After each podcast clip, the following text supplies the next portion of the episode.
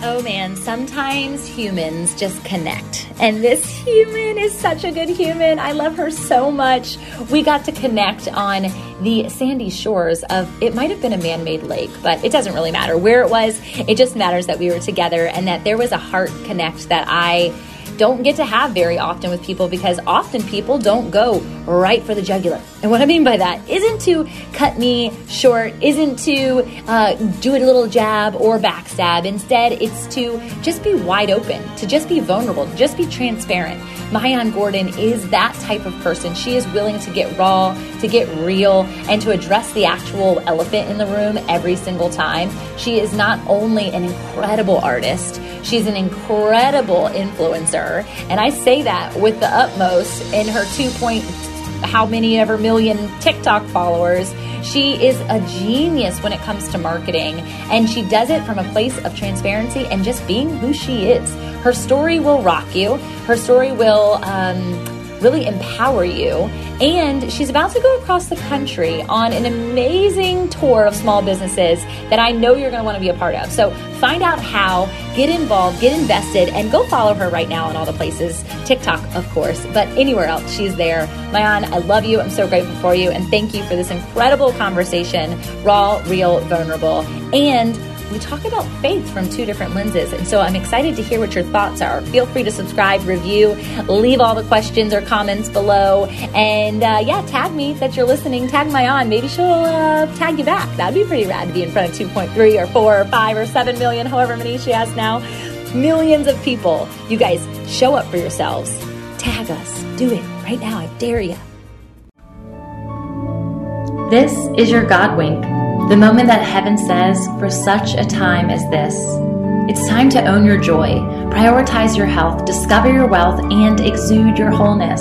It's time to become truly fit. However, this isn't a fitness podcast, though I'm a retired personal trainer and nutritionist. This isn't business jargon or tips and tricks to landing your successful passion project, though that's totally why I'm a business coach. This isn't a quick fix health detox ploy, though I'm all for therapy and I love Whole Foods. I do have a YOLO side sweet tooth, though. This isn't confusing religious banter, though I'm an ordained minister still figuring out the many things and facets and faces of Jesus. It's really none of that. So I'm wondering if you're wondering, what is this? Well, this is an opportunity to join me alongside other big dreamers, innovative movers, and lifestyle shakers as we explore and share our messy comeback stories and discoveries with each of you fellow passionate seekers. The Fit and Faith movement was birthed through my own trial and error discovery of mind, body, and soul alignment, and to be totally transparent, my own entrepreneurial crash and burn experiences. I've learned firsthand that being fit isn't about our physique at all. It's not about our qualifying abilities or titles. It's not about our potential.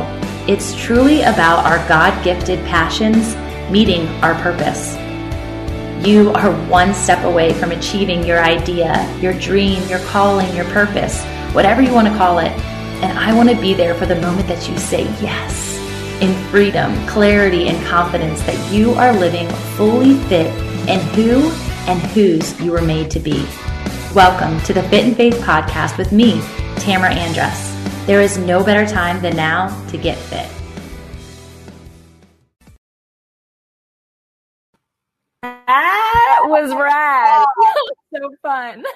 That was awesome. Your video is killer that is all Morgan Hart. She is incredible, but that was so fun to hear the music. And then you guys didn't get to see what I was witnessing offline, but my aunt's literally like fist bumping in the background. She's like so pumped. And that is who you get to meet today. You guys, Maayan Gordon is not only uh, uh, just an incredible woman of talent. She's so gifted, but her heart is literally explosive. Um, she will bring that fist bump to every part of your life. She's a cheerleader for you.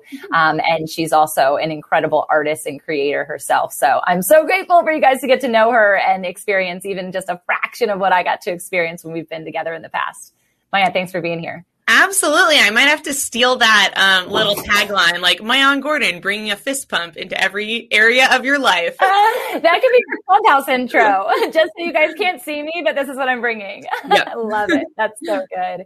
So tell us, let's go. Like you guys, I let me first off get a little bit of backstory. So Maayan and I got connected and knew each other through the grapevine on Clubhouse. I've seen her in different rooms, but we got connected through our coach, Mike Zeller, who is absolutely incredible human. And uh, we went to a mastermind retreat in uh, Kissimmee, Florida.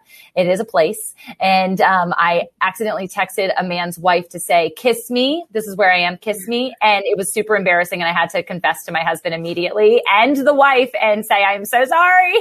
but I was in Kissimmee, Florida.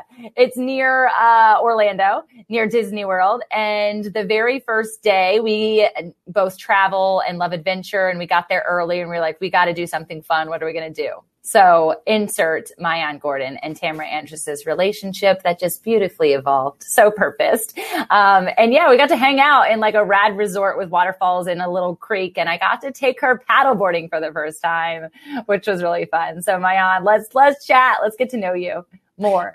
Yeah, absolutely. I think, you know, um, there's something so special about those mastermind experiences because when they're you know, facilitated in a really great way. It's like we're, we're bonded for life now. Like you can't get rid of me. I can't get rid of you. Not that we'd ever want to. Um, but it's just amazing to have such a deep connection so quickly without having to go through kind of all of the like friendship dating is what I'll, I'll call it. It's just like so getting right to the heart of, of each other and connecting. That's so true. It's it's funny because it's actually uh, like what we did. It's rooted in play, and if you think about children, like they are like, Hey, you want to go play on the playground? They don't care where they're from. They don't care what their story is. They don't care who their mom is. They don't care who their dad is. They don't care what their pocketbook says or the car they drive. They just literally are like, let's go play. And that's exactly what we got to do together. So I think if people got out of their comfort zones a bit more and they were just willing to just go play with people, um, it would be more fun. And I feel like our who you are, like kind of in, incorporates that into everything that you do, both from TikTok and in your profession. Yes, you know, that's something I've been getting a lot more feedback on recently. And it's funny, right? Like we we kind of go through life and we have one idea about how we're going through it, but then other people see something very different. And so up until I would say a couple months ago, I, I really never would have said that I'm someone who's like extremely into play because I don't you know, grew, growing up, I played board games, right? Like we play a lot, I think, growing up typically. And then as we become adults, we like stop playing in the capacity that we used to as children, but it, it really can evolve and shift into something else. And so, um, I may not be playing in the sense of playing a video game or a board game and I play zero video games. I used to be really heavy into them in in high school um, because I didn't have any friends and so that was something fun to do. yeah, yeah, yeah. But, but now I kind of treat everything that I do with a sense of play. So when I'm creating TikTok videos, that's it's like playing to me. I'm I'm playing with different uh, sounds. I'm playing with different ideas. Um, and you know, in business, I'm same thing. Like marketing is really the world of play. Like you get to play with different concepts, play with different messaging, play with different technologies that help you connect with people. So very much um, everything I do, I would say, is is pretty steeped in play at this point. That is so cool. And just to know that you had that revelation just in the last couple months, even though it's what you've already been doing. It's like, I think that's why there's that idea of like people coming together and, and calling out greatness in one another. Um, and, and I know that you, you did that for me at that retreat. And, and I feel like having people in your corner that are willing to do that for you, um, is so critical. And I love because joy is like the word that I use, which is synchronous to play to me, because I think without play, there is lack of joy and without joy, there is lack of play. And so teaching people how to play in their businesses is, is such an interesting concept that nobody hears about because it also um, is generally really overwhelming or stressful or there's anxiety in part of it or taking care of a team feels really hard because entrepreneurship is hard. But that with play can come hard things. It just becomes more joyful in the process. That is a really great point. You know, um, it makes me think about this morning. So I wake up not I don't think it's that early, but a lot of people would think it's early. I wake up around 5 a.m. Um, and then I have the first, like, I, I never take meetings unless it's really, really important before 8 a.m. I really try and push them out to like 9, 9 a.m. So today my first meeting was at 9. I woke up and I like didn't feel very happy. Um, and I think a lot of people experience this, right? And I didn't feel sad, maybe, but for me, because I am normally so happy, not feeling happy kind of feels like sad, even though like I'm very aware they're completely different things. Yeah. Yeah. And so I've got a lot of practice at this point dealing with that, knowing like, okay, I gotta get outside and and start, you know, exercising. I gotta, you know, focus on gratitude. Like I have all of these, you know, tips and tricks or skills um, that I can tap into to try and get myself back to that happy place. And so I was I went outside and it, it was a beautiful day here in Spokane, Washington. Um, I started doing some walking. I started doing some running. Um, which normally that would work. Like that would be all I needed to kind of kick me up. But like I noticed that I still kind of felt the same. Um, and so then I started really, you know, focusing on gratitude. What am I grateful for? That also was not having the normal effect to make me feel like, like, yeah, friggin' life's awesome. And I'm sure you guys can all kind of relate to it, right? Sometimes we practice gratitude and it works like magic and you, you feel really grateful based on what you're thinking about.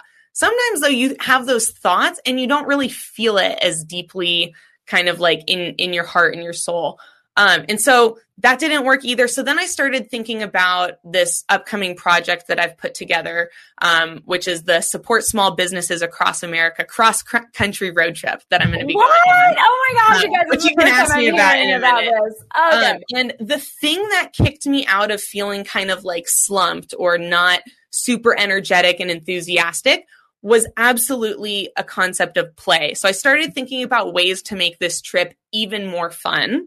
And I came up with a couple ideas. Like one idea I had was I'm going to make a glass, like a beautiful glass microphone. If you guys don't know, I'm a, I'm a glass blower. Um, cause part of this project is I'm going to be interviewing small businesses. And I was like, oh, that'd be really fun because people will know it's not a real microphone, but it'll be like for show I and it'll be like it. a really cool prop I and it'll tie it. into my glass blowing.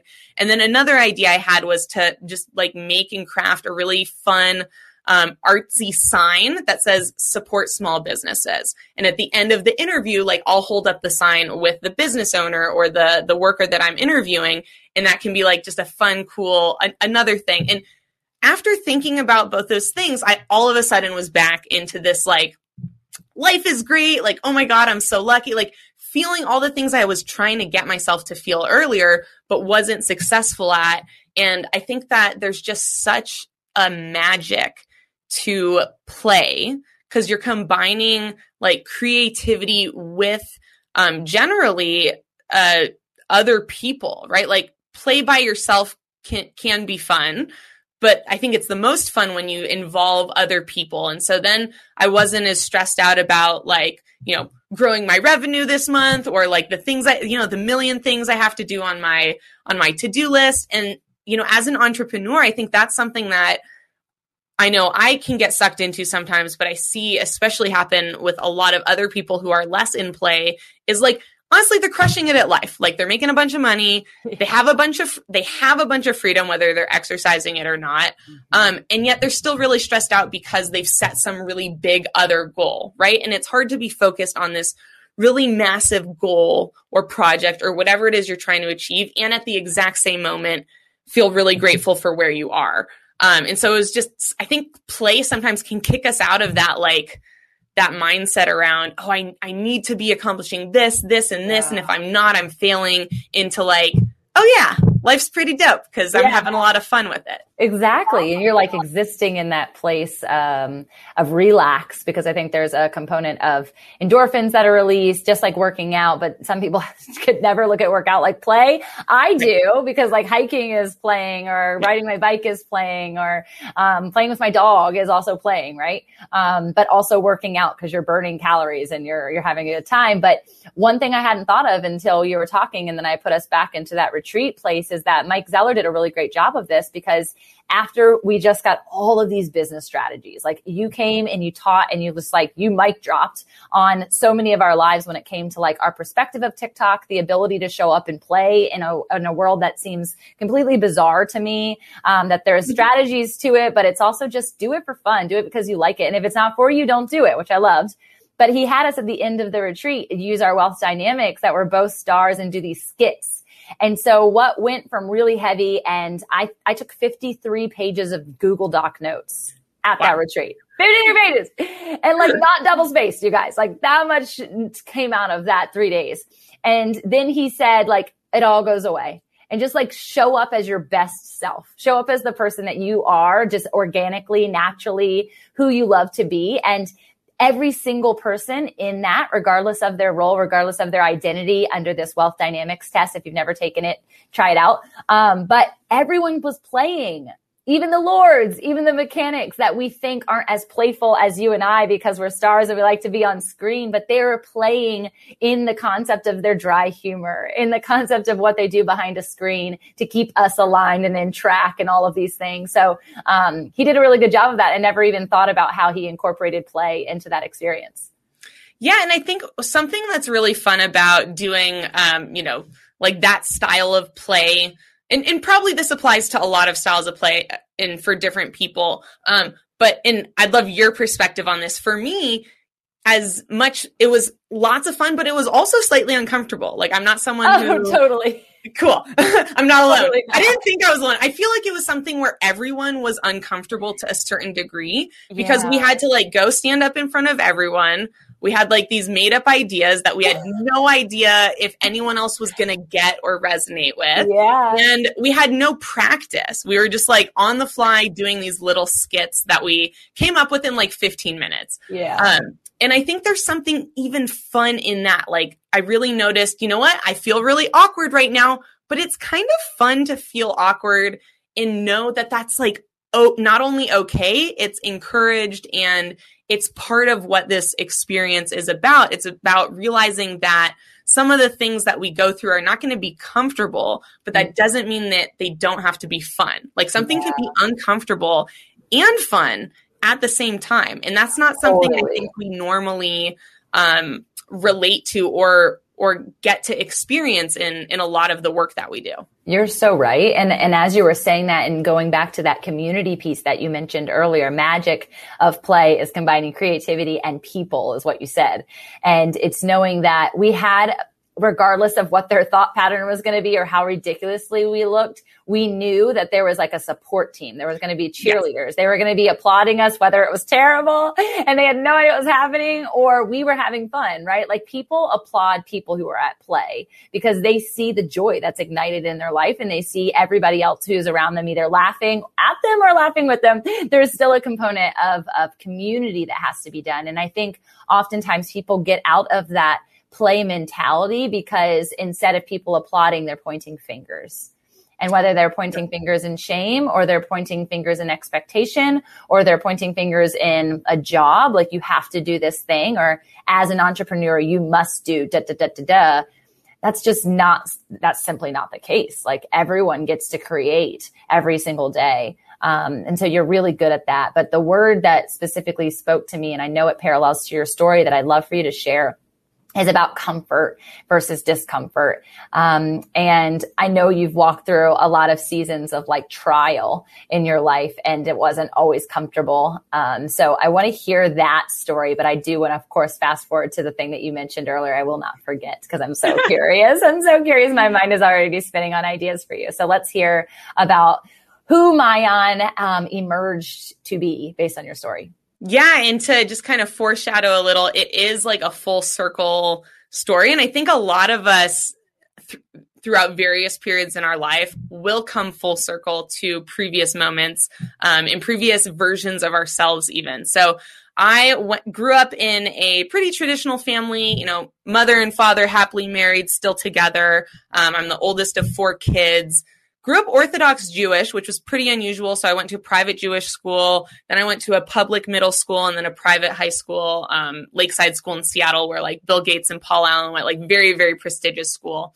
From there, I went to college because I thought it was that or work at McDonald's. Like literally, those were the only options I was even aware of. everyone is. That's all everyone thinks are the only options. Yeah, and so of course, like I was like, I don't want to work at McDonald's. That looks terrible. So, and they don't make any money. So I went to college because I wanted to be a veterinarian. After about a year and a half, I realized one that I really hated like lecture classes and just college in general, outside of the social component, which was great. I really did enjoy that. Um, but the academic and educational structure, I was not a fan of. And I started like learning about money and realizing that $10,000 in debt was not the same thing as $50,000 in debt. Whereas, like, literally before I thought that I was like, if you don't have the money, what's the difference between 10 grand, 50 grand, 100 grand? Like, you don't have the money. So, like, why, why does it matter how much in debt you are? Um, and so then I started learning about, you know, budgeting and finances and about how the student loans actually worked and the repayments.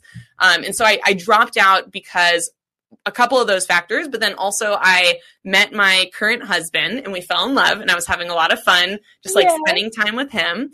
Um, and two, I'd found this other kind of third option, which was you could just make money for yourself by finding work that people needed done and that you had a skill set for. So I was really good at copywriting and there were tons of people who need needed different types of copywriting from emails to product listings to landing pages. Um, so i was able to find pretty consistent work with that and really had one or two kind of main uh, clients that were giving me a, a bunch of hours. So dropped out moved into my own place with my boyfriend at the time husband now and life was going great we're spending, you know, lots of time naked together, naked cooking, naked everything. um, we were, you know, going out and, and, traveling places. Like we would go on Groupon all the time and get those cool little getaway deals. Um, and so we were just having like a really great time, but being relatively irresponsible, like smoking a bunch of weed, um, drinking a lot. And growing up in Seattle, it's a very cannabis centric city. And basically everyone had just discovered this way to make concentrated THC, which is now referred to as like dabs in the the vernacular. Um, and we were making these this concentrated THC outside of our house, but we were leaving the door open. And so over time, the butane that we were using was kind of slowly pulling up in the floor of our house without us knowing because there's no smell. Obviously, you can't see it; it's a gas. There's just no way for us to know that it was there. And then one day we were in the kitchen and there was this big explosion and we were pretty much at the epicenter of the of this big fireball explosion.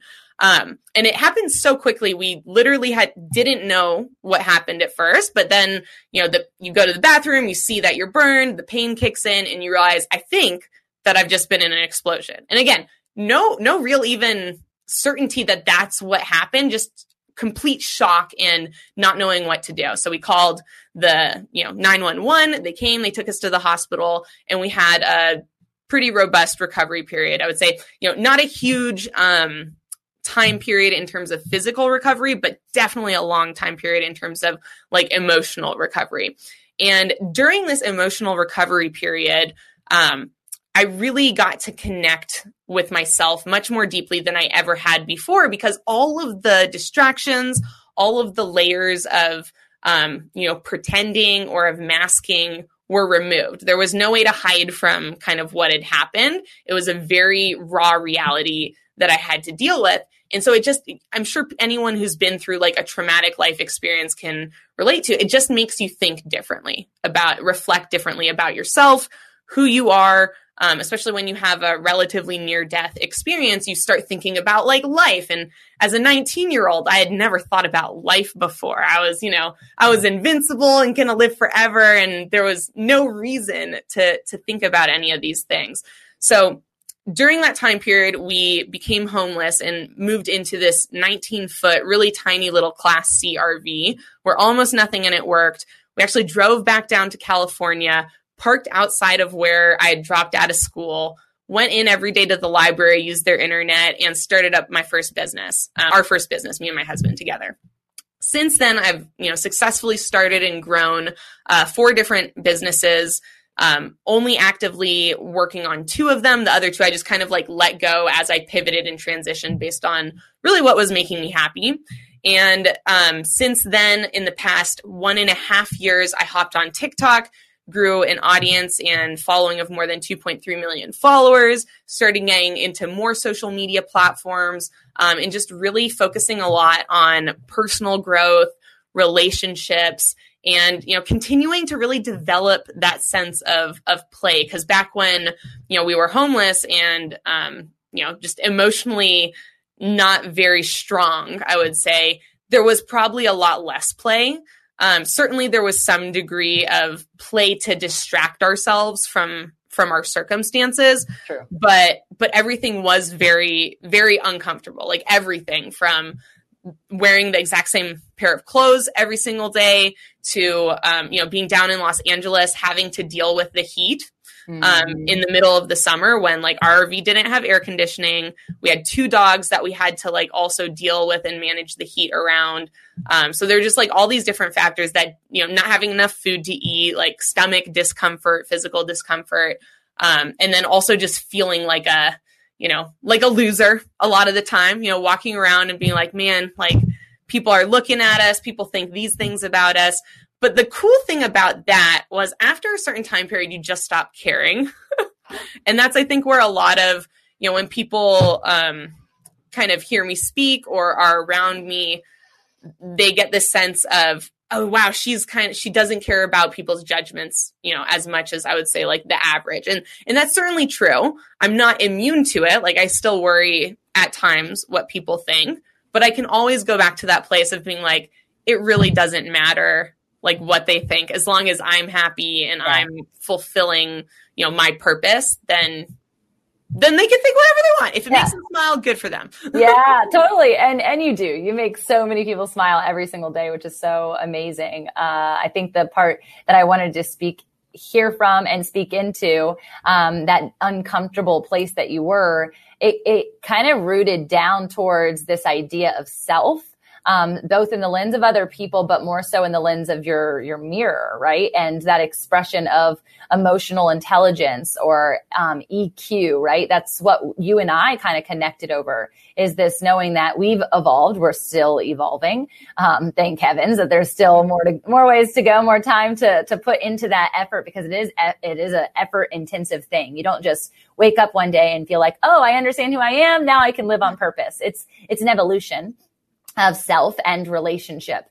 Um, and so we also connected based on our marriages and how that has evolved in, even in our own trials. Um, so I'm curious as you have uh, continued to evolve, even as you've taken on new entrepreneurial journeys, um, how do you feel like living on purpose looks like and how do you continue to pour into your emotional intelligence in the process?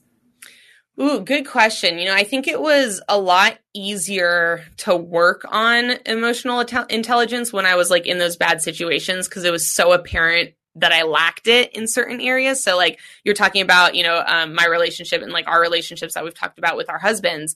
And back when when I, we were homeless in this RV situation, there was a good like four five year period where we fought, te- like had terrible fights, like screaming, yelling, crying, like ev- everything you can imagine. Um, besides, you know, any type of physical violence. Um, like thank goodness. But that was that made it really apparent to me like, damn, I am clearly not as skilled in being able to be there for someone if we're having these fights. Like I generally think about myself as a super compassionate, empathetic person, but when you have the mirror of like the person you love the most, kind of reflecting back on you what you really are and what you really aren't, then it's like, okay, well, I gotta, I gotta work on this. Um, now I'm at a point where things are honestly very, very good in my life. And anytime there's a problem, I have all these skills that I've developed over the past 10 years that help me deal with them very quickly. So, how do I look at it in terms of evolving past where I currently am? I think is really centered around putting myself continually in like uncomfortable situations or or challenging. Um, sometimes a challenging situation doesn't have to be uncomfortable, um, especially if you kind of have learned to like challenge. But it's it's really putting myself into things that my maybe first initial thought or my subconscious thought is no, don't do that. so I, I would say I you know steer myself towards Yeah. things sometimes that I don't really want to do, but can ha- can find good reasons for why they're going to be beneficial to me. Um, and that process allows me to better tap into and learn about where I'm truly at in my emotional intelligence journey. Mm-hmm. Um, not only with myself, but also usually these types of things will be with other people. So, for example, um, you know, saying yes to speaking on a big stage is something that, you know, my subconscious says, no, don't do that. You're fine. You've got millions of viewers on social media. You don't need to be live in front of people. You, yeah. you don't need to do that. That sounds scary and, and difficult. yeah. Um, so saying yes to that because it's scary and difficult, but also because I know I'm going to learn things about myself and develop even more skills leading up to that, right? Like actually giving a speech is probably the easiest part. It's like, yeah the day, you know, it's the week before, the day before, the hours before, the 10 minutes before when you're like literally mm. just waiting to you're start so speaking right. and all your nerves bundle up inside of you. Um, so that'd be like one scenario. I would say, you know, other scenarios are sometimes like group related things. Like I definitely want to take an improv class because it's one of the few things like left I can think of that does relatively make me feel uncomfortable even thinking about. Yeah, um, awesome. And I've heard heard incredible things from people who've taken improv cool, classes about that how awesome. how much fun it is. I love that. That would be rad. I'm actually like, okay, I need to add that into a retreat because that would be so rad to have an improv class. People definitely feel uncomfortable, but it's always one of those things that you look at in play afterwards. That was so fun. I'm so glad I did that. And it's, yep. you know, sometimes related to adrenaline and sometimes it has nothing to do with adrenaline. Um, and, and yet there's also that component of self growth. And that's ultimately what we're here to do. I love that so much. I was think, thinking through all of the experiences we've had thus far. And one thing that I wanted to share, and it might be like an elephant in the room to some of my listeners, is we haven't talked about, we haven't talked about God yet. And, and that's a lot of what people do. And so I want to be honest and transparent in the fact that um, talk about uncomfortable, right? Like right before we were on here, we are talking about, um, you know, seeing each other and going to these conferences and this conference that we were, I was just at are with people that Maayan is with a lot every Tuesday. In fact, I think you might have just gotten off the social media show before you got so here. Right? I actually haven't been on the social media show. I would say at least for a month. Like I've oh. taken quite a hard um, break off of Clubhouse because Me I've been too. in a really heavy building mode. Ah um, in terms of like I put together this whole TikTok mastermind and there's a full portal that like it, I'm very wow, proud of it. Really I'm awesome. excited for you. And you guys, yeah. we will get to all the things that Maayan does. She does a thousand things, which is so rad. all passionate, all play. It's so cool. Um, but yes, but, continue. No, I mean, I think, um, and so I said like, oh, you, I wish you were here. I wish you would have gone. You got to go to the next one. And, and her immediate response was, let me just be vulnerable with you real quick. And that's not people's immediate response people's immediate response is, let me flee from this conversation. Let me run around this conversation. And then let's start the show and do what I'm here to do. Um, but this is a show called Fit and Faith. And one of the reasons that I'm so drawn to Maayan and that Maayan and I get along so well is because we're vulnerable with the things that are hard and we're willing to address the conversation of religion and ultimately know that it's rooted in the fact that we are both human. And so uh, we've even talked offline about uh, coming together to to help people understand like the religious divide that's been um, popularized and is sad in in our nation and in the world. And that ultimately all comes back to love and it all comes back to human connection. And we know that that's a racial conversation often but here we are two white girls and having the conversation that is also a hard conversation. Um, and she knows that there is an amazing god that made her the way that she is. And that's why we're connected in our humanity of creation. And so i just wanted to say thank you Thank you for being willing to uh, come onto the show and being willing to um, have hard conversations and get uncomfortable with me and also allow me in that process to self address and uh, become more of an emotional emotionally well be well intellectual person i guess is what i should say. Whole more whole in knowing you.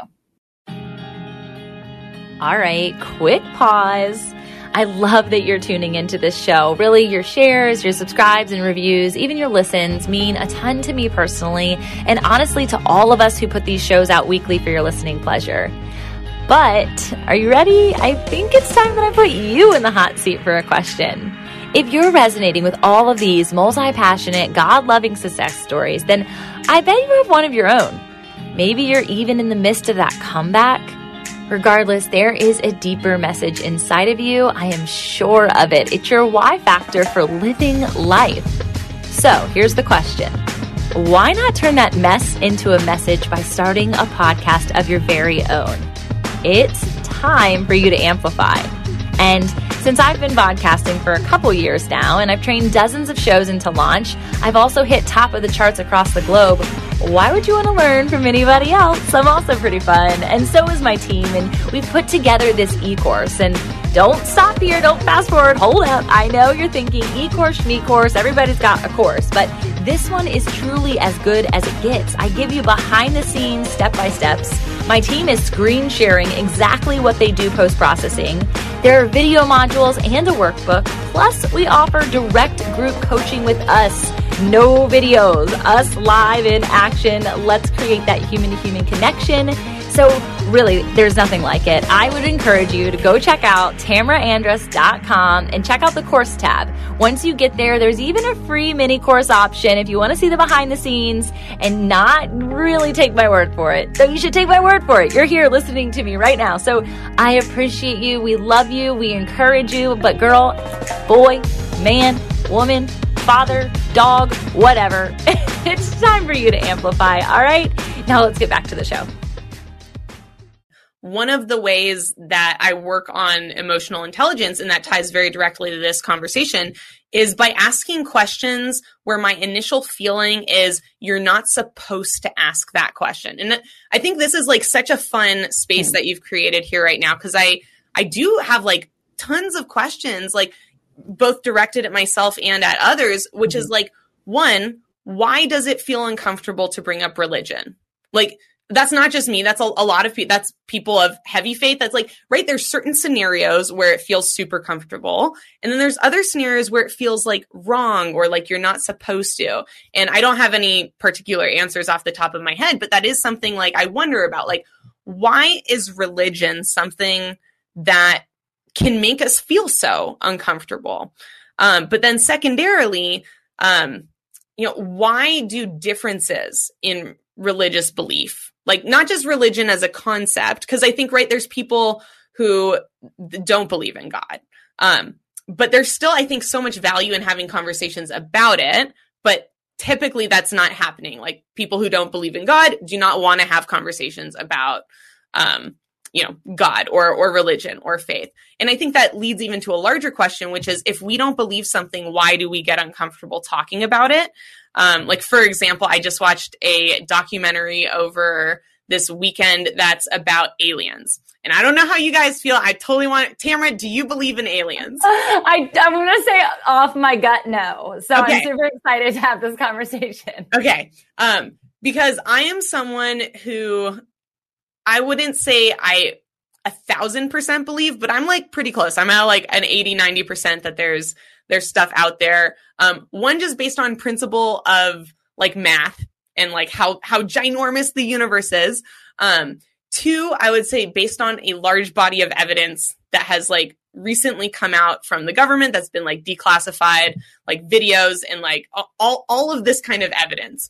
Um, but a lot, right? It's a great example. Like a lot of people are going to either immediately be like, nope, aliens aren't real, or like, yes, they're 100% real. Kind of the same way people can react to religion. Like, yes, of course there's a God, or like, no, how could you even think there's a God? Look at this, this is this.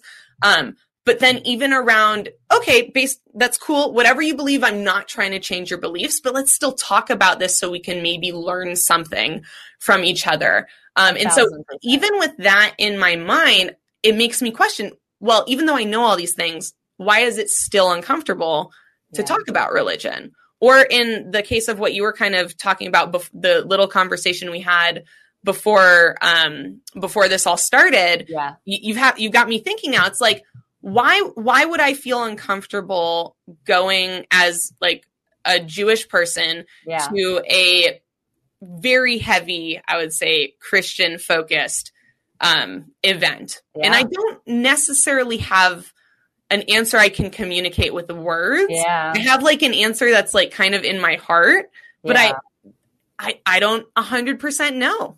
Yeah. And it's good. And I know you and I are both of those people that like, we're so eager to process that, right? Rather than to flee from it, which is why I was like, I didn't know that I was going to have this conversation with you. I don't pre-plan anything. I was just like, told her I was, like, so excited it was you because I have probably had food in my teeth because I just got finished having my non-finished salad in front of me. And I just wanted to connect with somebody who I know like sees me regardless of what uh, the show is or anything like that. Um, but I think as you were saying that, I think ultimately it's it's less about us and more about what has always been that makes it uncomfortable. Because you and I are are willing. Like we're arms and heart wide open to have that conversation and say why is it uncomfortable? Like let's let's kind of pick at what might be a scar a little bit. And let's see if we can make it like fully healed or teach other people how to heal what to a lot of people is probably an open wound um, and that's same with, with so many different political divides, any divide, right? Um, and I think religion specifically has been since the beginning of time that this has been a conversation and a reason for war and a reason for hate. Um, long before the conversation of race happened in our country, there was the conversation of religion. Um, and so I, I'm willing to have that conversation with you. And whether it happens right now or it's something that you process and we talk about, I mean, I would ob- obviously love for you to be at our conference later this year.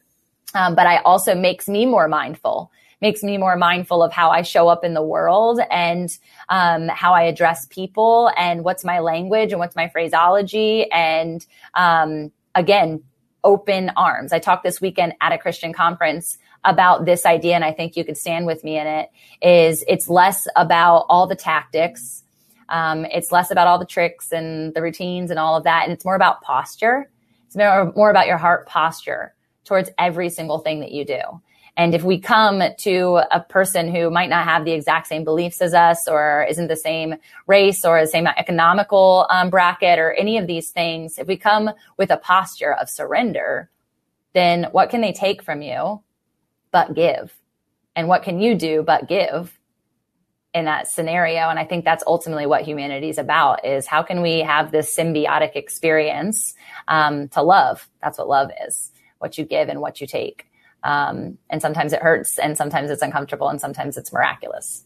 Yeah, you know, as you were talking, I was doing some processing. Like, and and for anyone who has trouble processing, talk to people, just have conversations. I process probably more like thoughts and ideas during conversations than I ever do on like my solo walks out in nature. Even though I do a lot of processing, it's amazing how I think your brain can can think in different ways when you're talking with someone because they're saying things you would never have thought of to say to yourself. Um, and so that extra, you know, sensory input is is super valuable, even just on a, a scientific level. Um, there's a different, you know, network in your na- in your brain that will process new information compared to like thoughts that you have.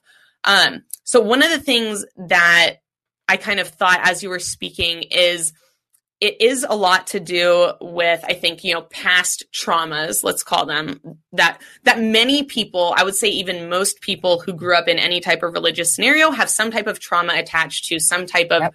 religious something. Totally. Um, but even more than that i think a generalized concept that applies both to the religion but just anywhere is not being seen.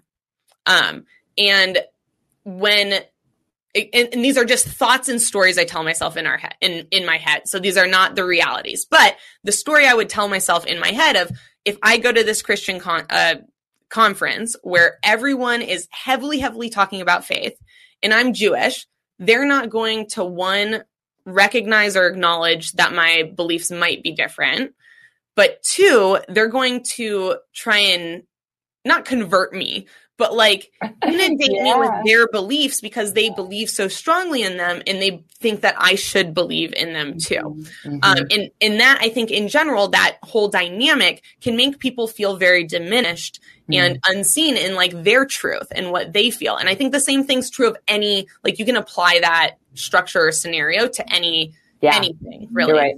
Um, and so I'm curious, like, what are your thoughts on, um, this is more like a, it's kind of two different it, it touches on a lot of topics one would yeah. be like inclusion right yeah. like can you have a, a Christian conference or a Yeah. you know, faith centered conference that is inclusive to everyone and brings value to everyone? What does that look like? Yeah. Um, and then also, I, I would say, like, how do you make people feel seen and heard Mhm. without speaking to the things that they believe? Like, is that, you know, something that can be created? Yeah. And I think that that's a really big conversation to have as uh, the immediate response to me is that as you're creating, um, as you're creating, period, that there should be this understanding of inclusion because that's what my God tells me to do.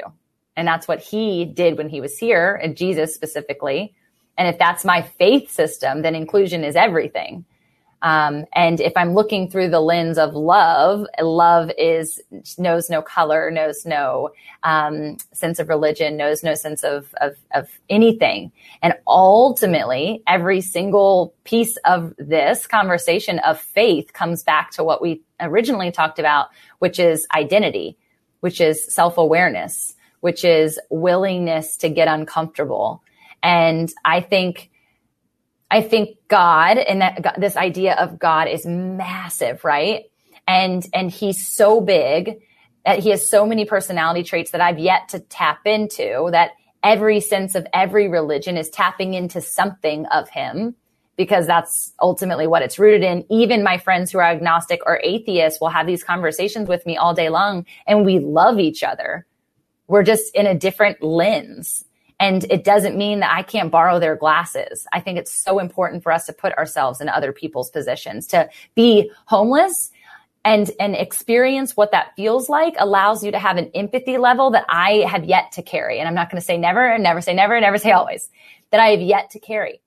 And that's what makes our relationship beautiful because if we go to serve another person, which is ultimately what we're called to do, like serve, is we get to do it in the fullness of love and the fullness of community because we have been able to come together in that. Rather than here I am Christian and here I am Jewish and here I am um, all the other religions I'm going to say and and yet we're, and we're divided. And therefore this person who's in the middle who feels really unseen. This person who doesn't yet know. This person who hasn't hasn't yet had an encounter or hasn't yet been uncomfortable or maybe they've been uncomfortable their entire lives and they don't have any direction now they have no direction because all these people are fighting. All these people are against one another and warring and this unseen person just wants to be loved. And that's our biggest call. Yeah, you know, you're you're giving me ideas, and we've already kind of like pre we have. You guys don't know. We have. pre pre discussed some ideas, but like, how cool would it be to have a a conference that I don't even know what it would be called, but where we have leaders from like all religions and all different, you know, th- thoughts and and kind of ideologies come together, and people got to experience all of them. Like for me, that's something I've always been really interested in. Is like I want to learn more about Buddhism. I want to learn more about, um, you know, uh, Islamic culture. I want to learn more about like there's there's probably a bunch I've never even heard never of. Like, yeah you're so right I'm, I'm fascinated with the you know the way that Native Americans like view the world.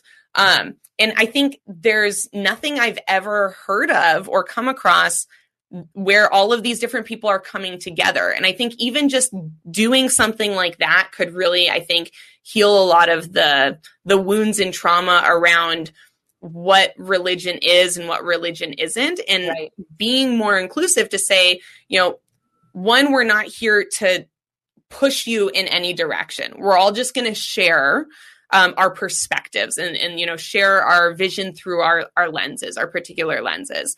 But that actually everyone who attends gets to help connect with each other, gets to help live more fully in their own life by by being a part of the greater whole that does connect us all. I think that a lot of people, like myself included, would see these threads that tied everyone together. And we'd be like, you know what? It's really interesting how like Christians can believe something so different than Native Americans, yet they both share this thing. And that thing's also shared by this. And I think that there's so much um, that's needed in terms of especially like media and what's being put out there that shows that we're all connected and that we all yes, we're all unique, but we're all the same in terms of our heart and our soul and, and what it is that we want yeah. on while we're alive on planet Earth. We want to be seen, we want to be heard, we want to feel significant, mm-hmm. and we want to love and be loved. And that's yeah. that's it. Like that's what it is to be human. yeah, you're so right. And I think it would be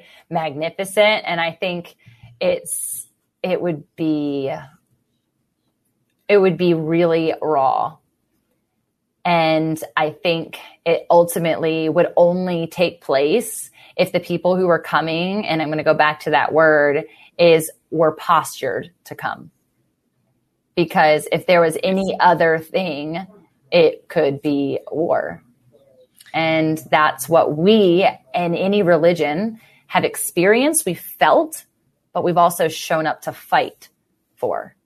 But what if, what if surrender is the answer? instead of fighting or fleeing. Yeah, I think there's there's so many like opposite dynamics that can be true, which is I think um, you know, what you're pointing out is one chink in the armor can be the death, right? Like if if the sword goes through that one chink, it doesn't matter how strong the rest of the armor is and we've all, you know, been in uh, experiences or at least heard the concept of, you know, one bad apple can ruin the bunch, right? Like we've got sayings for it.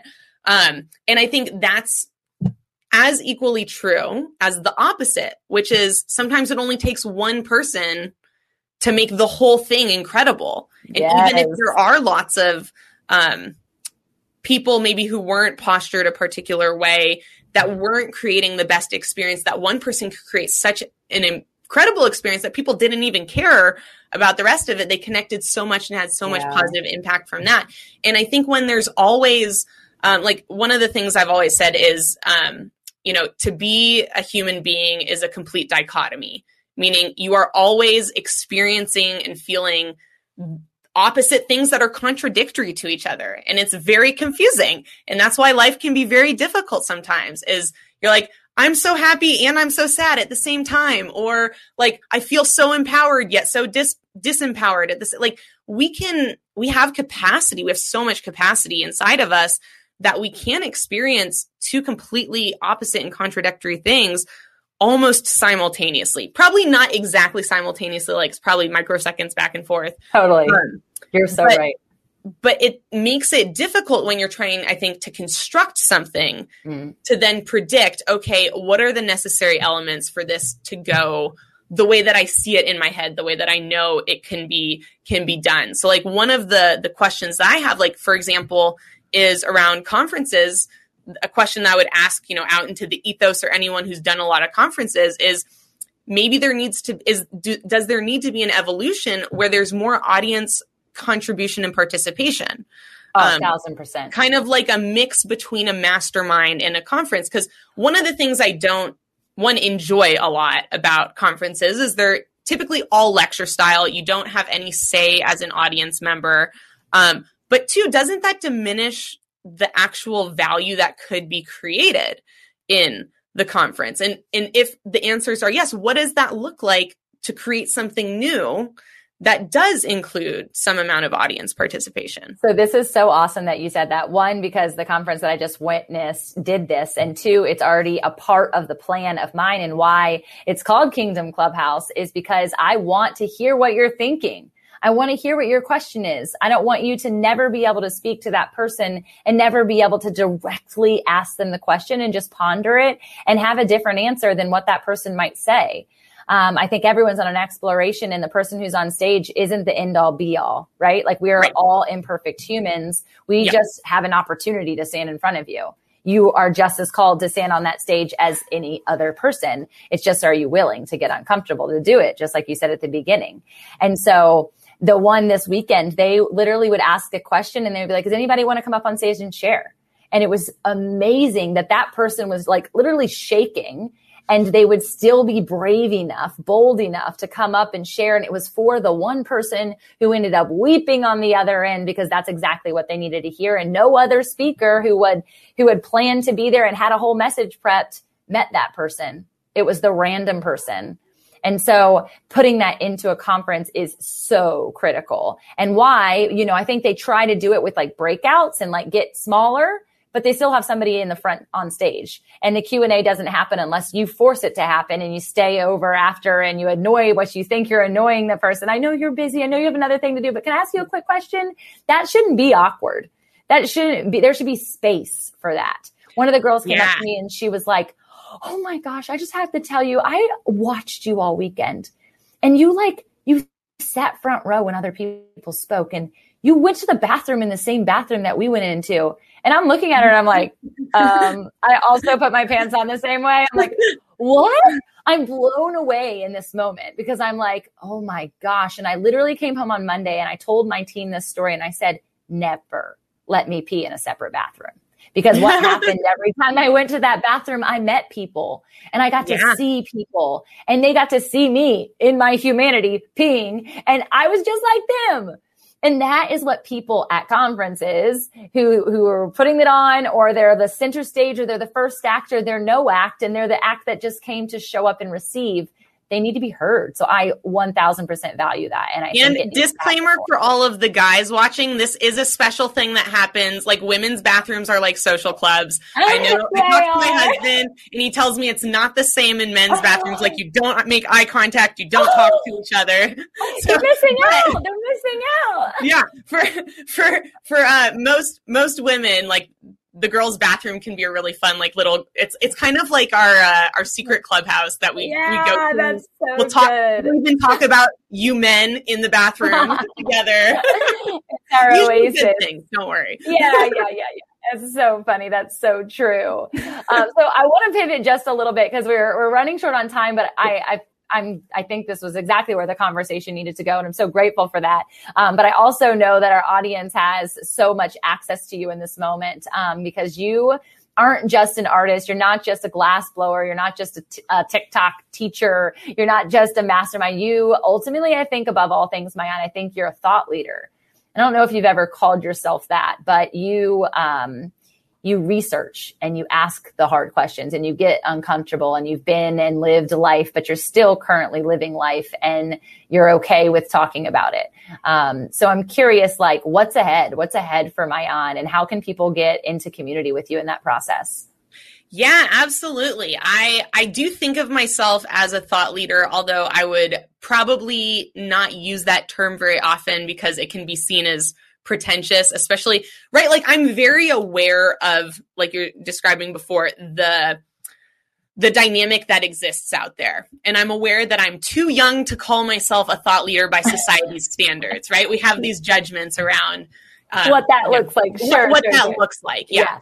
yeah. Um, but I am very interested in how do I take my, I mean, I think this is very common with people. How do I take my special gifts and talents that have served me and how do I use them for a greater good? And that's been a pretty wide open question for the past three, four years of my life where I haven't had any distinct direction. Like I've, you know, on a small level, okay, I could create this product or service to, to serve people. I could create this structure. Um, but I've been in a incredible mastermind the past, uh, yeah, it's only been like a month. It's crazy how sometimes masterminds can feel like you've done a lifetime's worth of work. And I'm like, oh, it's been like a month in one week. I love it. I love it. But um, since I've been in this mastermind, we've been doing like just really, really big level thinking. And so my mind's really shifted to how can I start a movement? And what does that even mean? And so my first attempt and um, venture into starting a movement is around this trip that I've been planning for more than a year with my husband. We want to move full time into an RV. We're going to rent out our house that we own, um, and we're going to travel the country and just connect with people and experience new things and learn from different people in different places and, and grow as human beings, but also just have these, you know, incredible memories and experiences. And I realized that all of the things I was already planning to do could start a movement and bring something of such a higher level of value into the world instead of just into myself. And so what that's culminated in is now we are launching um, our goal is to leave at the end of September, possibly early October, on the support small businesses across America cross country road trip. And so what that looks like is we're going to visit 100 cities we're going to share 100 stories and we're going to raise $100,000 for small businesses. And we're we're going to end up visiting probably a lot more than 100 cities, but it's a great tagline to, to say it that way. It, yes. Um, and I think it's also fun to have like a structure and a plan. Yeah. And also room to deviate from the yes. plan and be like, bonus stop, detour. We're yes. going to this little place because we met this person and they told us about this crazy little store that we had to go. Vi- right? Like I'm yes. sure if you, if you I, know, I'm like you're going to come to Virginia Beach, right? Because I have so many places you got to go. So yeah, and, and that's the thing. It's really about how do I take the incredible experiences I've had around human connection, around being able to use social media to share stories to impact people. How do i combine all of these things that i've dabbled in that i've mm-hmm. learned about that i've um, you know developed expertise in? How do i combine them into one super powerful movement? How do i combine them into one super powerful connected endeavor? And so that's what uh, i'm working on now and i'm sure it'll lead to many more you know things in that realm of how do i harness not only everything i've done yeah. but things that other people are passionate about and wanting to do. So part of this, you know, part of the extra responsibility I've taken on from it just being like a family road trip to it being something where I'm trying to start a movement is I have to get a bunch of other people involved. Like that's mm. part of my mm. responsibility now is to find other businesses who who have this mission mm. of supporting small businesses, large businesses and small businesses. Um, for example, just the other day I was at uh, a pie shop that I, I met through Instagram, and in addition to her being a small business, she's incredibly passionate about helping the other small businesses in her area. And I think that's something that we wouldn't think is always true because we have such a society's given us such a competitive focus. But so many people are not thinking that, oh, that other store is competing with me. They think, oh, that same, that store is in the same community with me. So we're creating together within our community. And that's a message and a spotlight that I really want to shine instead of things being competitive because that is for sure like the business if you look in the business world that is like the messaging. So much. you're competing. You're competing yeah. with your other with these other businesses. If you don't get it they're getting it. They're stealing your market share right? Like even the term market share um, i think is a competitive focused term and in reality, there's infinite amount that we can all create together. It we don't have to be taking from one another. That doesn't have to be our reality. Um, yeah. It can be instead of it being an either or type society, we could be an and type mm-hmm. society. Mm, um, so that's, that's, what I'm super excited about right I'm now. so excited for that. That's amazing. I'm thinking of all these cities you have to stop in that I've been to. That's so epic. I'm thinking of the book that's going to be written afterwards. I'm thinking, should you have yep. a live show in like a room, like a podcast room on the RV? Like there's so many ideas. So right? yeah, we actually we are going to be doing a so the culmination yes. of the project because we're going to run a Kickstarter, and with Kickstarters there has to be like a finished product at the end of it.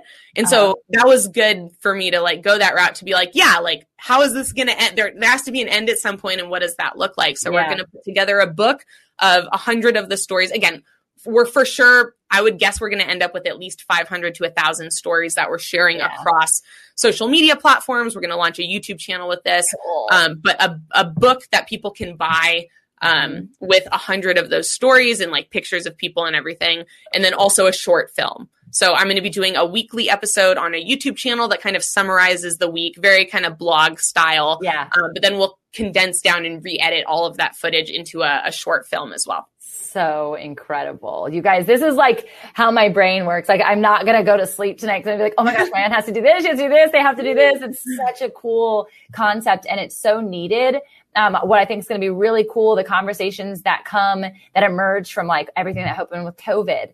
Like, were did you happen to yes. emerge your business during COVID? Did you survive? Did you thrive? Like, what does that look like? Will be really neat to know. I'm also thinking of the smallest businesses that might be out of somebody's garage or yes. somebody's shed that are doing phenomenal things, but they've gotten it right in the sense that they don't need something flashier. They don't need the storefront and the brick and mortar. They've gotten it right in other ways. So it's going to be so cool. I'm super. I know, and this is this is why I love you, Tamara. It's like your your line of thinking is literally the same line of thinking that I've had. Like another, and there's so much. um kind of that I do want to spotlight, but like I want to shine the spotlight on people who either don't consider themselves a small business the way that we talk about small businesses or everyone else doesn't. So for example, artists. Yes. Artists are small oh, businesses yes. and they have so much value that they bring. Or like you said, that that mom who's baking um, like cookies out of her kitchen